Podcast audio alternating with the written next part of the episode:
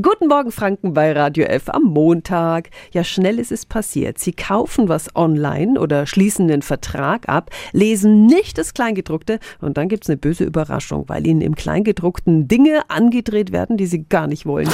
Radio F. Jetzt Tipps für ganz Franken.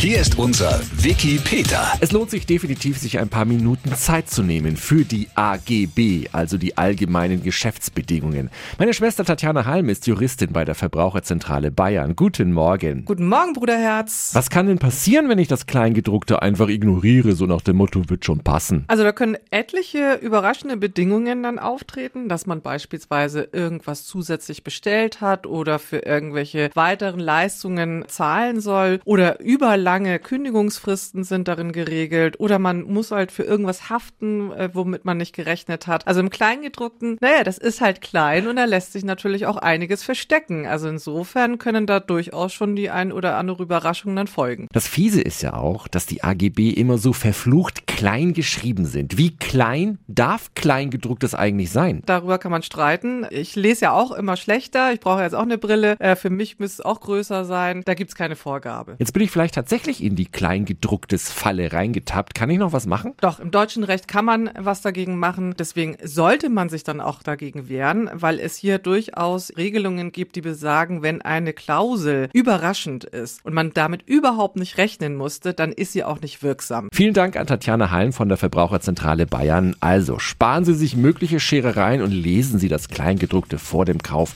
ganz kurz durch. Die Infos finden Sie auch nochmal online auf radiof.de. Tipps für ganz Franken von unserem Wiki Peter.